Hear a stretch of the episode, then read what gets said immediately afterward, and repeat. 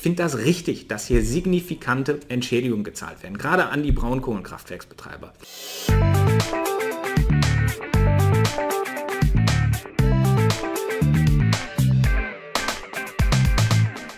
Guten Tag und herzlich willkommen zu einer weiteren Episode des Ruhrpots, heute mit dem Thema Kohleausstieg. Ein brandaktuelles Thema, allerdings auch ein kompliziertes Thema. Und vor dem Hintergrund will ich Ihnen einen Überblick darüber geben, wie sich der Kohleausstieg rechtlich vollziehen soll. Und dann anschließend möchte ich eins der vielen verfassungsrechtlichen Probleme ansprechen, die sich in diesem Zusammenhang stellen und Ihnen da auch einen Überblick darüber geben. Bevor ich allerdings zu diesem verfassungsrechtlichen Problem komme, erstmal wie vollzieht sich der Kohleausstieg rechtlich gesehen. Und wenn man zu dieser Frage recherchiert, dann stößt man unter anderem auf zwei Gesetze. Zum einen das Strukturstärkungsgesetz Kohleregion und zum anderen das Kohleausstiegsgesetz. Und wenn man sich beide Gesetze genauer anschaut, dann stellt man fest, dass es sich bei beiden Gesetzen um sogenannte Artikelgesetze oder Mantelgesetze handelt. Also Gesetze, die andere Gesetze ändern oder durch die andere Gesetze geschaffen werden. Beispielsweise im Fall des Strukturstärkungsgesetzes Kohleregion wird das Investitionsgesetz Kohleregion geschaffen. Und dieses Investitionsgesetz Kohleregion ist untechnisch gesagt ein ganz normales Gesetz, wo Sie reinschauen können, einzelne Paragraphen haben. Und damit sollen die Folgen des Kohleabstiegs ähm, abgemildert werden, also ganz maßgeblich. Und aus Paragraph 1 dieses Investitionsgesetz Kohleregionen geht hervor, dass der Bund den Ländern Finanzhilfen in Höhe von bis zu 14 Milliarden Euro zur Verfügung stellt. Also hier geht es hauptsächlich gesehen um die Abmilderung der Folgen des Kohleausstiegs und nicht so sehr um das rechtliche Prozedere, wie der Kohleausstieg erreicht wird.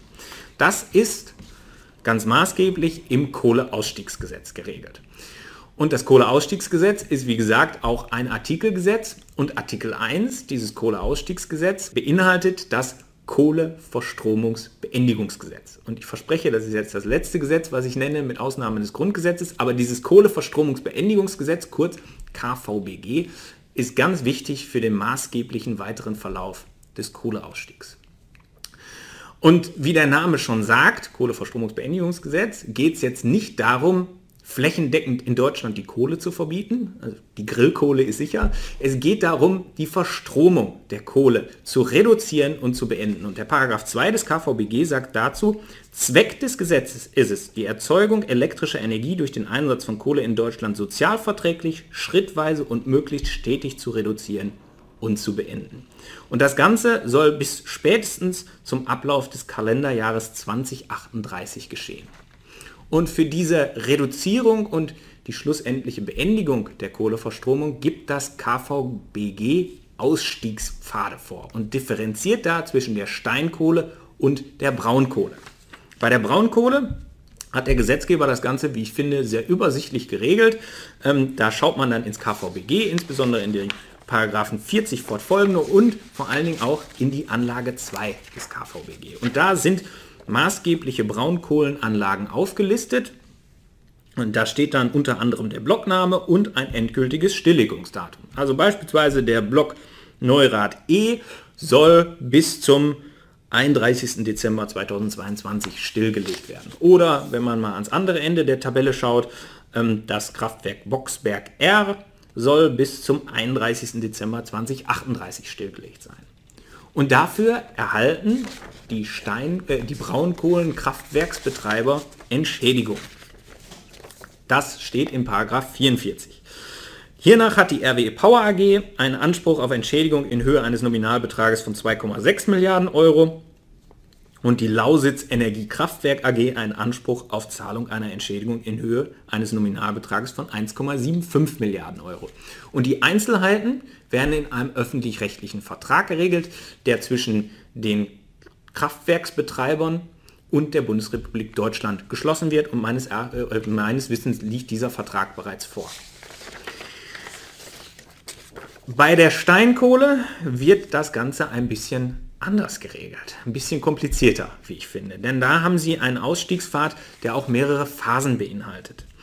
Und Phase 1 ist grob gesagt eine, eine ähm, Ausschreibungsphase, danach kommt es zu einer gemischten Phase und danach kommt es zur Phase der gesetzlichen Reduzierung, also ab dem Zieldatum 2031 bis zu dem Zieldatum 2038. Was heißt das jetzt im Einzelnen?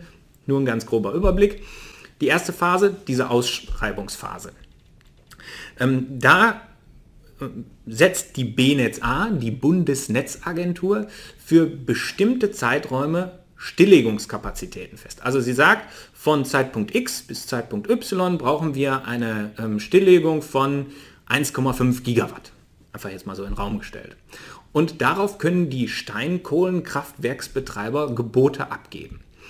Und die BNetz A wählt dann nach ganz speziellen Kriterien diese Gebote aus und erteilt einigen von diesen Kraftwerksbetreibern einen Zuschlag. Und wenn die den Zuschlag erhalten, dann müssen die ihr Kraftwerk stilllegen, bekommen dafür aber eine Entschädigung. Das heißt, wir haben hier so ein Verfahren, wo die Kraftwerksbetreiber im Wettbewerb miteinander stehen. Es wird da Gewinner geben und es wird Verlierer geben.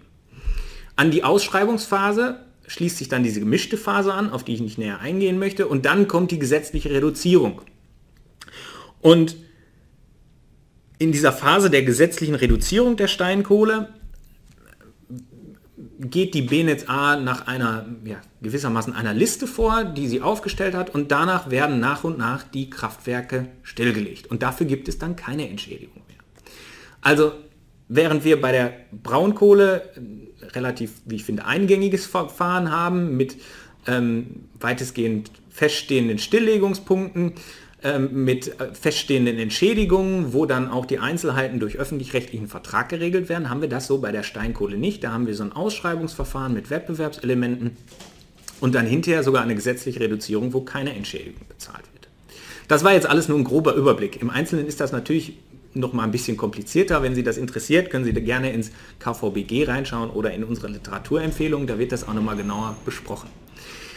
Aber das führt mich nun zu einem weiteren Problem, zu diesem verfassungsrechtlichen Problem, was ich gerne ansprechen möchte, nämlich dem verfassungsrechtlichen Problem des Gleichheitssatzes, also der eventuellen Ungleichbehandlung äh, zwischen den ähm, Braunkohlenkraftwerksbetreibern und den Steinkohlenkraftwerksbetreibern.